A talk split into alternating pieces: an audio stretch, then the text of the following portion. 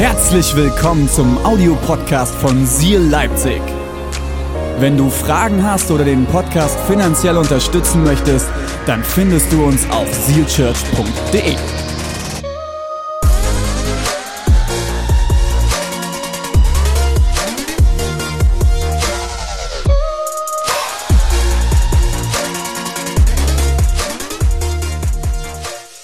Wir werden heute die Serie abschließen mit folgendem Thema, wenn Gott scheinbar unkooperativ ist. Wenn jemand nicht kooperiert, ist es immer ein Zeichen dafür, dass er widerwillig ist oder dass er ablehnend ist. Und ich finde es krass, in deinem und meinem Glauben gibt es Momente, da scheint Gott gefühlt nicht zu kooperieren. Es scheint einfach nichts zu passieren und du denkst, okay, ich weiß Gott, dass du es kannst, ich glaube es auch, Gott. Aber warum unternimmst du nichts? Warum machst du nichts? Du betest, du glaubst, aber es passiert einfach nichts. Und äh, das ist eine extreme Spannung. Wir Christen haben ja dann ganz, ganz schnell so ein paar Sprüche parat. Ne? Hey Bruder, Gott hat immer einen Plan für dich, ja? Oder die Wege des Herrn sind unergründlich. Ich glaube, auch wenn in diesen Aussagen ein Funke Wahrheit steckt, hilft es nicht unbedingt weiter. Weil jemand, der gerade eben am Leiden ist, jemand, der gerade eben am Kämpfen ist, den bringt so ein Spruch nicht unbedingt näher zu Gott. Und wir wollen heute ein Stück weit reinschauen in diese Predigt, wie können wir mit dieser Spannung umgehen. Ja. Du glaubst, du betest, aber nichts passiert. Und ich will heute mit dir äh, Apostel Paulus anschauen, weil er war jemand, der kannte genau diese Spannung im Glaubensleben. Ich glaube, wenn es jemand gegeben hat, der es verdient hat, dass sein Gebet erhört wird, dann Paulus. Ich will ganz kurz umreißen, so ein paar Insights, was er erlebt hat. Er hat die gute Botschaft nach Europa gebracht. Er wurde wegen seinem Glauben ausgepeitscht. Er wurde gesteinigt wegen seinem Glauben. Er hat Schiffbruch erlebt und überlebt. Er wurde von einer Giftschlange gebissen und hat überlebt. Und es sind nur so ein paar Kleinigkeiten. Aber Fakt ist eins, Paulus hat alles gegeben. Er hat alles investiert. Und trotzdem kannte Paulus diese Spannung in sein Leben. Du betest, du glaubst und nichts passiert. Lass uns jetzt an diese Stelle mal reinschauen in 2. Korinther Kapitel 12, Vers 7 bis 10. Du kannst entweder am Screen mitlesen oder zu Hause mit deiner Bibel. Ja, ich habe außerordentliche Offenbarungen gehabt. Damit ich mir darauf aber nichts einbilde, hat Gott mir einen Dorn ins Fleisch gedrückt. Wunderschöne bildliche Sprache. Ein Engel Satans darf mich mit Fäusten schlagen, damit ich nicht überheblich werde. Dreimal habe ich den Herrn angefleht, mich davon zu befreien. Doch er sagte mir, meine Gnade muss dir genügen, denn meine Kraft ist in den Schwachen mächtig. Jetzt bin ich sogar stolz, auf meine Schwachheit, weil so die Kraft von Christus auf mir ruht. Deshalb freue ich mich. So crazy. Deshalb freue ich mich über meine körperlichen Schwächen. Ja, selbst über Misshandlungen, Notlagen, Verfolgungen und Ängste, die ich für Christus ertrage. Denn wenn ich schwach bin, bin ich stark.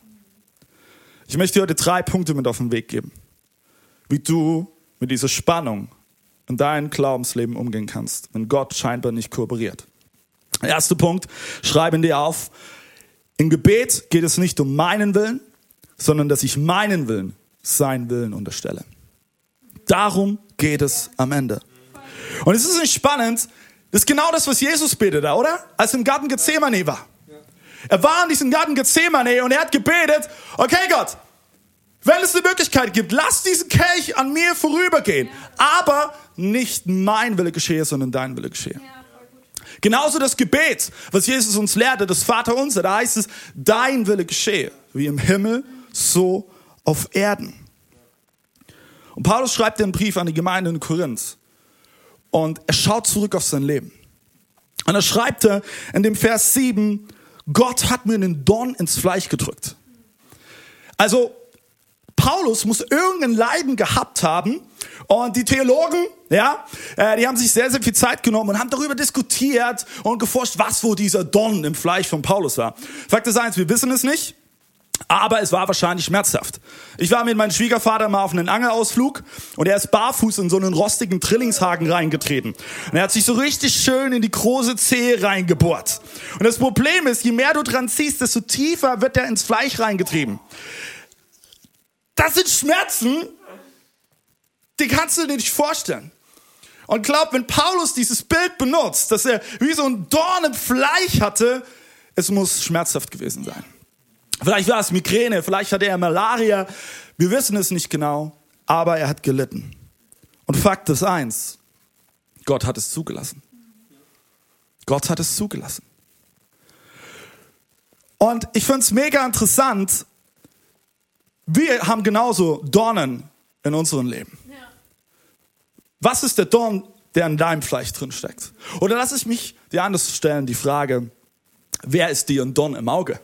Weil vielleicht ist es nämlich eine Person bei dir. Eine Person, wo du extrem enttäuscht bist. Vielleicht sogar jemand, den du hast. Vielleicht ist aber auch der Dorn in deinem Leben Schlaflosigkeit, Depression, Eheprobleme, finanzielle Nöte. Es können so viele Dinge sein. Und alles in dir, in deiner Seele schreit danach, Gott, verändere es. Mach doch was. Tu doch etwas. Warum unternimmst du nichts? Die große Frage, die wir dann immer in unseren Herzen tragen, ist, warum? Warum? Und wir hoffen, dass die Antwort auf die Frage, warum, uns den letztlichen Frieden bringt. Aber ich darf selber so oft feststellen, in so vielen Situationen meines Lebens, habe ich schon nach Warum geschrien. Und bis heute verstehe ich viele Dinge nicht. Ich verstehe nicht, warum unser drei Monate alter Sohn damals mit einer Lungenentzündung gekämpft hat. Ich verstehe nicht, warum letztes Jahr im Sommerurlaub sich meine Frau einen Fuß gebrochen hat. Ich verstehe es nicht. Bis heute nicht. Aber eins weiß ich. Das Gebet für dich und mich eine Einladung ist, mein Willen, sein Willen zu unterstellen. Und ihn anzufangen zu vertrauen. Der zweite Punkt, den du dir aufschreiben kannst, lautet, das Gebet erinnert dich daran, dass du nichts unter Kontrolle hast und zieht dich zu dem, der alles unter Kontrolle hat. Wir Menschen wollen immer gerne alles kontrollieren, oder? Gerade jetzt in der Phase von Corona. Wir wollen alles kontrollieren. Und wir merken aber gerade eben, wir können gewissen Einfluss haben. Wir können gewissen Einfluss darauf haben, dass die Kurve geflacht wird, dass unser Gesundheitssystem stabil steht. Aber hundertprozentig kontrollieren können wir es nicht. Und Paulus schreibt in Vers 8, dreimal habe ich den Herrn angefleht, das Leiden von mir zu nehmen. Und ich glaube persönlich, das waren nicht einfach nur ein paar, drei Gebete, wo Paulus gesagt hat, ach bitte Gott, nimm doch mal die Schmerzen von mir. Mach doch mal bitte. Ich glaube vielmehr, das waren Phasen in seinem Leben, wo er gebittet hat, gefastet hat, gefleht hat. Gott, nimm dieses Leiden von mir. Und nichts passierte. Vielleicht betest auch du gerade eben. Gott, bitte nimm die Schmerzen von mir. Bitte rette meine Ehe. Bitte hilf mir aus der finanziellen Not. Bitte schenk mir Kraft, aus der Depression auszubrechen. Bitte schenk mir neuen Mut. Und du betest und fastest und flehst genauso wie Paulus. Aber gefühlt passiert nichts. Wenn ich David Gott wäre, ich würde wahrscheinlich mit dem Finger schnipsen und ich würde es einfach von dir nehmen. Aber sind wir ehrlich, so einfach ist es nicht. Weil dann wäre es kein Glaube mehr, dann wäre es ein Wunschkonzert. Aber es hätte nichts mehr mit Glauben zu tun. Und es ist so interessant, was Paulus für eine Antwort von Gott bekommt. Lass uns nochmal reinschauen in Vers 9. Da antwortet Gott ihm, meine Gnade muss dir genügen, denn meine Kraft ist in den Schwachen mächtig. Hätte ich diese Antwort von Gott bekommen, hätte ich gesagt, Gott, willst du mich eigentlich verarschen? Sorry, wenn ich das so sage. Hey, du siehst schon mein Problem, du siehst meine Herausforderung und jetzt sagst du, meine Gnade soll dir genügen. Wow! Mega cool. Und das ist der Moment, da fangen wir als Menschen an zu verhandeln, oder? Ja. Hey Gott, ne? Weißt doch, wenn du die Schmerzen von mir nimmst, ich könnte viel effektiver sein. Hey Gott, wenn du meine Ehe rettest, hey, ich werde mich auch immer gut um meine Ehefrau oder meinen äh, Ehemann kümmern. Hey Gott, wenn du die finanzielle Not von mir nimmst, ich werde anfangen, wirklich sparsam zu sein. Und wir verhandeln mit Gott. Doch Gott sagt bei dieser einen Sache, nein. Meine Gnade muss dir genügen. Was ist eigentlich Gnade? Ich glaube, Gnade ist der Moment, wo Gott sich dir bereitwillig hingibt und voller Freude deine Nähe sucht, um dich zu segnen. Ich glaube persönlich, das ist Gnade. Vielleicht sagst du gerade eben, hey Gott, das ist, was ich brauche. Aber Gott schaut dir heute in die Augen und er sagt, ich bin alles, was du brauchst. Ich bin alles, was du brauchst. Meine Gnade soll dir genügen. Ja, Gott könnte es tun. Ja, Gott könnte alles von dir nehmen. Aber ich glaube, manchmal lässt er Dinge zu, damit du Gott in einer Art und Weise lebst wie noch nie zuvor in deinem Leben. Und das sind diese Momente, die kannst du schwer beschreiben. Jahre später, vielleicht in einem Gespräch, stellt dir jemand die Frage, ey, wie, wie, wie konntest du das überstehen? Wie, wie, wie bist du damit umgegangen? Wie hast du das überlebt? Und du kannst einfach nur sagen, allein durch Gottes Gnade. Und dann schaust du vielleicht wie Paulus mit Abstand zurück auf dein Leben. Du stellst fest, diese Phase war wie eine Warteschleife. Hast du schon mal erlebt, wenn du bei einem Telefonkonzern, wir wollen keine Namen nennen an der Stelle, anrufst und du hängst in so einer ekligen Warteschleife? Und so eine nervige Stimme sagt, please hold the line. Und dann kommt so eine eklige 90er Jahre Musik, wo ich mir jedes Mal denke, hey Leute, wir sind mittlerweile mehr als 2010, es könnte mal ein bisschen bessere Musik kommen, wenn ich schon warten muss. Und je mehr Zeit vergeht, desto mehr steigt das Aggressionslevel in dir. Und dann denkst, ey wirklich, ich, ich hau gleich den Hörer an die Wand. Und diese Momente, wo, wo Gott scheinbar nicht kooperiert, ist manchmal wie so eine Warteschleife. Aber ich sag dir was, wenn du zurückschaust, wirst du feststellen, diese Warteschleife war ein Moment, wo du geschliffen wurdest, wo du geprägt wurdest, wo du Gott in einer Art und Weise erlebt hast, wie noch nie zuvor in deinem Leben, wo du Gottes Gegenwart in deinem Leben gespürt hast, wie noch nie zuvor, wo dein Vertrauen gegenüber Gott gewachsen ist, wie noch nie zuvor, weil du auf einmal gemerkt hast, du hast es nicht unter Kontrolle. Du hast es nicht im Griff. Es geht nur mit Gott. Warteschleifen machen keinen Spaß, aber sie lassen dich wachsen. Der dritte Punkt, den du dir aufschreiben kannst, lautet, im Gebet geht es nicht primär um die Beantwortung deiner Fragen, sondern um dein Vertrauen. Wir wünschen uns gerne, dass wir Antworten bekommen. Und ich finde es unglaublich stark, wie Paulus in Vers 10 schreibt, Deshalb freue ich mich über meine körperlichen Schwächen, ja selbst über Misshandlungen, Notlagen, Verfolgung und Ängste. Denn wenn ich schwach bin, bin ich stark. Ist es nicht unglaublich? wenn ich das lese, denke ich, hey Paulus, bist du verrückt? Aber ich glaube, Paulus hat etwas verstanden in all seinem Leiden. Es sind nicht die, die Erfolgsmomente, die mich wachsen lassen, die mich zu dem machen, der ich bin, ja. sondern es sind die Momente, wo ich nicht anders kann, als mich in eine totale Abhängigkeit zu Jesus zu begeben. Ich habe vor einigen Wochen habe ich erzählt, dass ich, ich bei einer Yeshi, meine Frau, eine Lungenentzündung verloren hatte. Und es war dieser eine Abend, ich saß bei ihr an diesem Krankenbett. Und ich wusste, ey, okay, es ist wirklich knapp. Und ich bin rausgegangen aus diesem Zimmer. Und es war der Moment in meinem Herzen, wo ich realisiert habe, okay, Gott, du bist dran. Ich bin raus. Ich bin an einem Moment, ich, ich, habe nichts unter Kontrolle. Ich kann auch keinen Einfluss darauf nehmen. Und ich habe mich in eine totale Abhängigkeit zu Jesus begeben. Und auf einmal war die Situation noch nicht gelöst. Aber Frieden kehrte ein in mein Herz. Frieden nahm Raum ein in mein Herzen. Jeder Einzelne, der in den letzten Wochen Zeugnis gegeben hat, hat genau das erlebt. Stürme waren da im Leben, aber wenn du dich zu Gott hin bewegst, wird er dich nicht im Stich lassen. Auch wenn das Gebet, was du so sehr hoffst, dass es erhört wird, noch nicht gehört wurde. Wir sagen oft, die Zeit heilt alle Wunden, oder? Wie oft sagen wir das?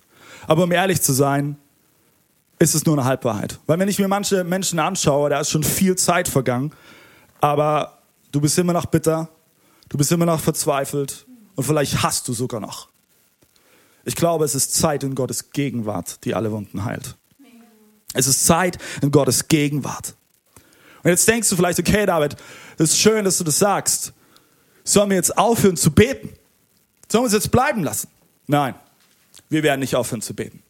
Wir werden weiter beten. Wir werden im Gebet dranbleiben. Wir werden nicht loslassen. Aber wir werden auch vertrauen, wenn nichts passiert.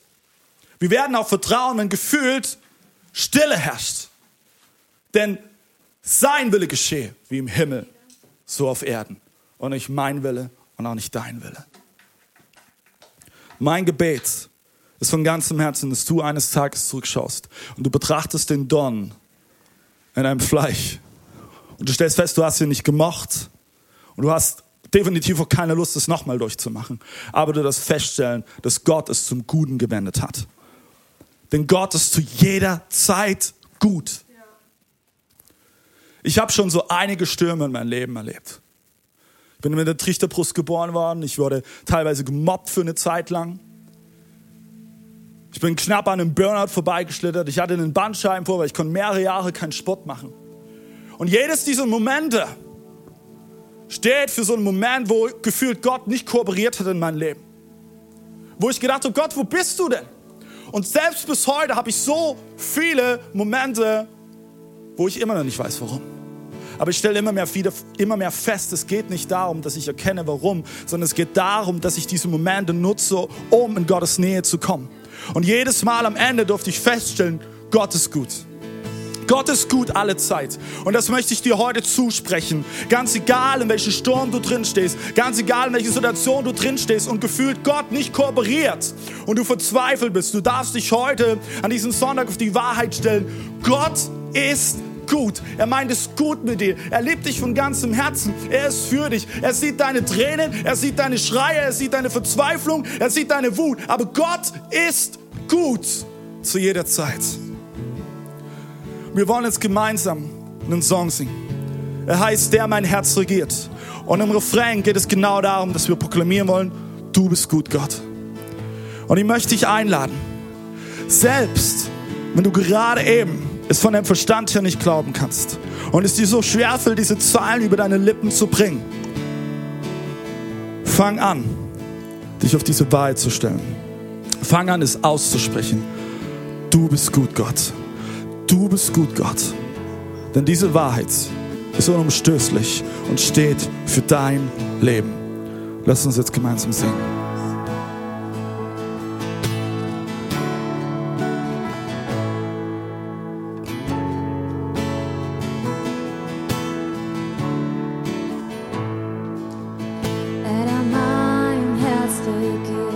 Sei mein Fels und sei mein Schutz, der Quell.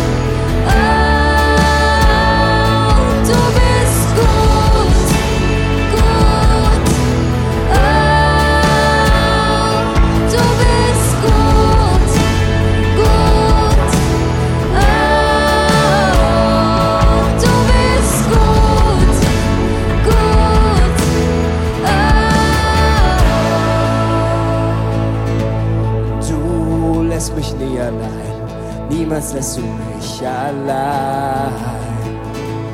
Du lässt mich nie allein, niemals lässt du mich allein. Du lässt mich nie allein, niemals lässt du mich allein. Du lässt mich nie allein. Lass uns das aussehen, komm on! Du lässt mich nie allein niemals lässt du mich allein. Du lässt mich nie allein, niemals lässt du mich allein. Du lässt mich nie allein, niemals lässt du mich allein. Du lässt mich nie allein, du bist gut,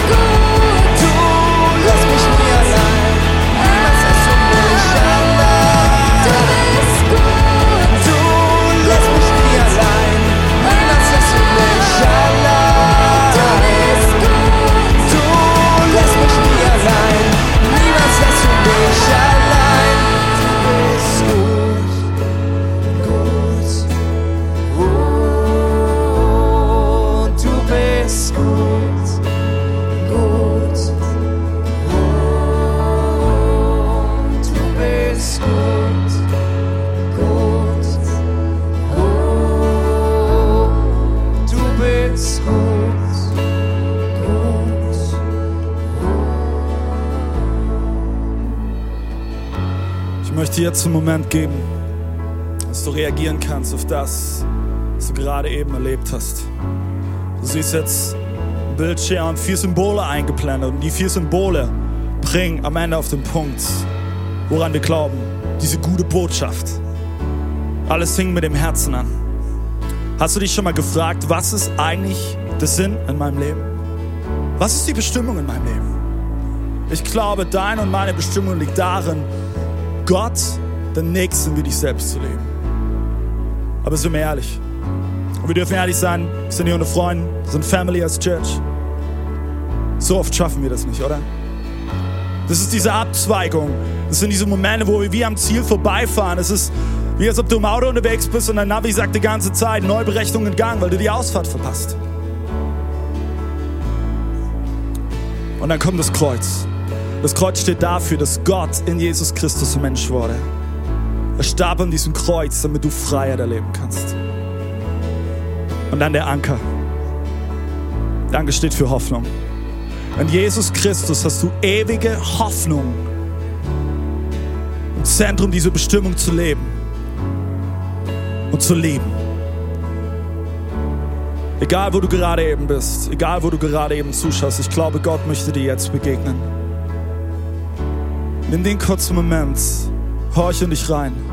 Vielleicht verspürst du gerade eben eine Sehnsucht in deinem Herzen und du kannst es gar nicht erklären, aber du spürst, hey, das ist diese Sehnsucht, du, du willst diesen Jesus kennenlernen. Vielleicht hast du vor Jahren mal Ja zu ihm gesagt, aber die letzten Jahre oder Monate, Wochen bist du deinen eigenen Weg gegangen. Du hast dein Ding gemacht.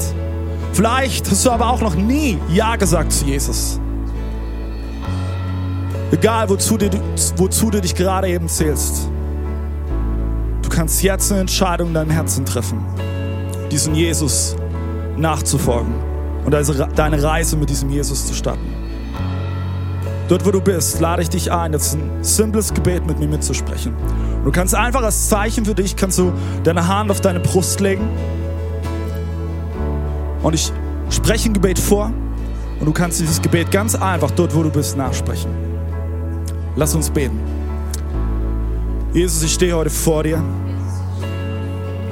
und ich realisiere, ich schaffe es nicht alleine. Ich brauche deine Hilfe und deine Kraft.